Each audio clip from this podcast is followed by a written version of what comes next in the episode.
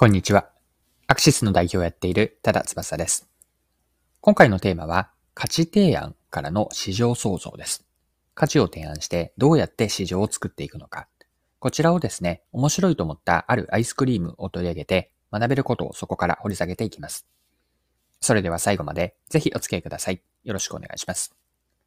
はい。今回ご紹介したいのは、気温が35度のような高温の状況でも1時間はその形状を保つことができるというアイスクリームです。名前はずっとと言います。ずっとというのは表記は英語なんですが ZUT と書いて Z と T が大文字。間に入っている U は小文字。こちらで ZUT でずっとと言います。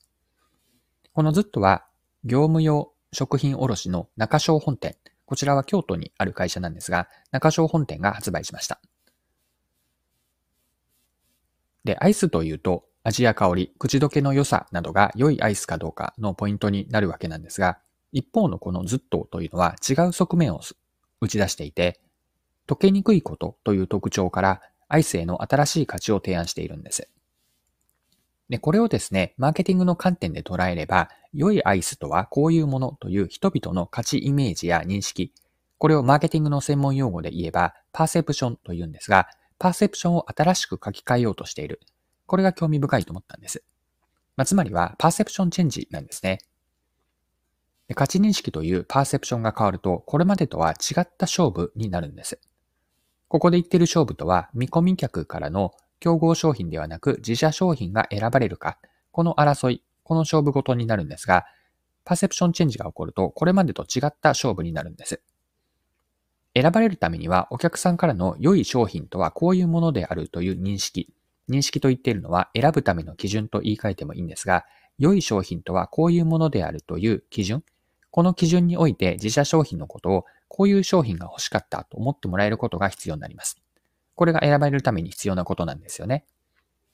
アイスクリームに当てはめれば、アイスの味や口どけの良さ、あとは香りであったり大きさ、またはパッケージデザイン、作っているメーカーへの信頼、あとは値段ですかね。これらの基準において、他の商品よりも高く評価されれば、まあ、トータルで高く評価されれば、お客さんから選んでもらえるわけです。でずっとは今までの選ばれる理由や選ばれる基準とは違った良いアイスとは溶けにくいことであるという新しい切り口を見出して、それを価値として提案し、その基準で溶けにくさで選ばれることを狙っているんです。でとはいえなんですが、アイスが溶けにくいこと、これを価値だと思うのは全員ではないですよね。家でアイスを食べる人にとっては自宅の冷凍庫から出しておそらくすぐに食べるので溶けにくいことにさほど価値は感じないのではないかなと。まあ、それよりも味や値段の方が選ぶ理由としては優先度が高いはずです。一方で一定時間の間溶けないアイスにニーズがあると思うのはレストランのデザートで出すなどの業務用なんですよね。デザートとしてお皿に盛り付けてテーブルに運んだ後もお客さんはすぐにアイスクリームを口にするとは限らなく、しばらく時間が経ってアイスが溶けると、味も見栄えも落ちてしまいます。しかし溶けにくいアイスであれば、デザートの美味しさや見た目は保てます。ここに価値を見出すからこそ、レストランのような顧客にとっては、他のアイスではなく溶けにくいアイスが選ぶ理由になるんです。はい。ではですね、この溶けにくいアイスのずっとから学べることを最後整理しておきましょう。一言で結論から表現をすれば、学びは、マーケターはパーセプションチェンジから市場を動かそうと。パーセプションチェンジという価値認識の書き換えですね。この価値認識の書き換えから市場を動かそうと。これを学びとします。今までになかった新しい切り口を見出して、お客さんに価値を提案していくことの重要性です。お客さんが実際に価値だと思って、そのカテゴリーにおける良い商品とはこういうものという物差しが新しく変わると、お客さんは新しい選ぶ理由を持つことになるんです。そうなるとお客さんの買うものが変わって、市場やカテゴリーでの売れ筋が変化していきます。これが価値提案によって市場が動くということなんですよね。マーケティングで大事なのは、お客さんが選んでくれる理由を意図的に作りに行くこと。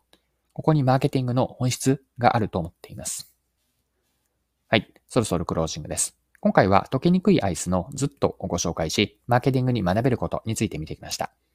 最後に学べたことをですね、もう一度振り返っておきましょう。価値提案からの市場を動かそうという話だったんですが、今までになかった新しい切り口を見出してお客さんに価値を提案していくこと。これって大事なんです。価値認識を変えて、お客さんが選んでくれる理由を意図的に作りに行こうと。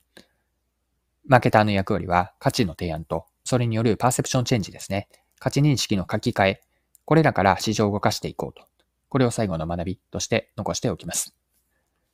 はい。今回も貴重なお時間を使って最後までお付き合いいただきありがとうございました。それでは今日も素敵な一日にしていきましょう。